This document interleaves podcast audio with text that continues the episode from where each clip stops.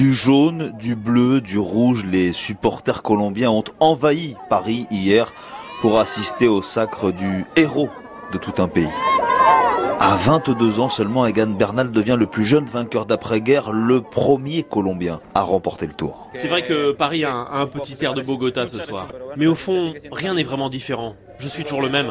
Un Colombien, fier, qui aime faire du vélo.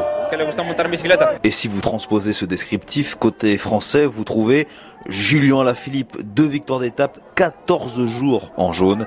Ça valait bien un clapping avec des supporters de plus en plus nombreux. Ça fait énormément plaisir, ça fait chaud au cœur et voilà, je suis content d'avoir donné du bonheur aux gens. C'est trois semaines que je suis pas prêt d'oublier. Je l'ai ressenti chaque jour euh, sur le bord des routes. L'année dernière, c'était déjà grandiose avec le maillot à poids, mais là, j'ai l'impression d'avoir gagné le tour.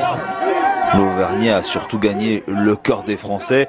Pour le maillot à poids, il est désormais sur l'épaule d'un autre Auvergnat, Romain Bardet. C'est un privilège, c'est sans cesse, il faut se réinventer de manière permanente sur le Tour de France et de tirer cette satisfaction de ne pas euh, être resté entre guillemets les, deux pieds dans le même sabot quand, quand tout allait au plus mal. Débat, on en a aussi euh, connu dans ce tour, comme dans l'équipe de Thibaut Pinot qui a abandonné son frère et entraîneur, Julien Pinot. Malheureusement, c'est des choses qu'il a déjà vécues, c'est des choses qui se répètent, donc c'est jamais évident, mais euh, le fait qu'il ait annoncé qu'il veut revenir, c'est que l'histoire d'amour avec le tour, elle continue. À l'image des coureurs emportés par la foule tout au long de ce tour, une satisfaction pour notre consultant Jean-François Bernard. On l'a eu avec euh, Thibaut Pinot, on l'a eu avec euh, Julien Alaphilippe. Ce sont deux coureurs qui ont enflammé le tour. Pourquoi?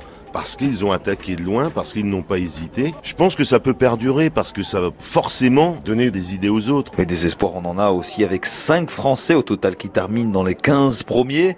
On a parlé de Julien Lafilippe, 5e, de Romain Bardet, 15e, sans oublier Warren Barguil, 10e, Guillaume Martin, 12e, et le jeune David Godu, 13e, pour son deuxième Tour de France.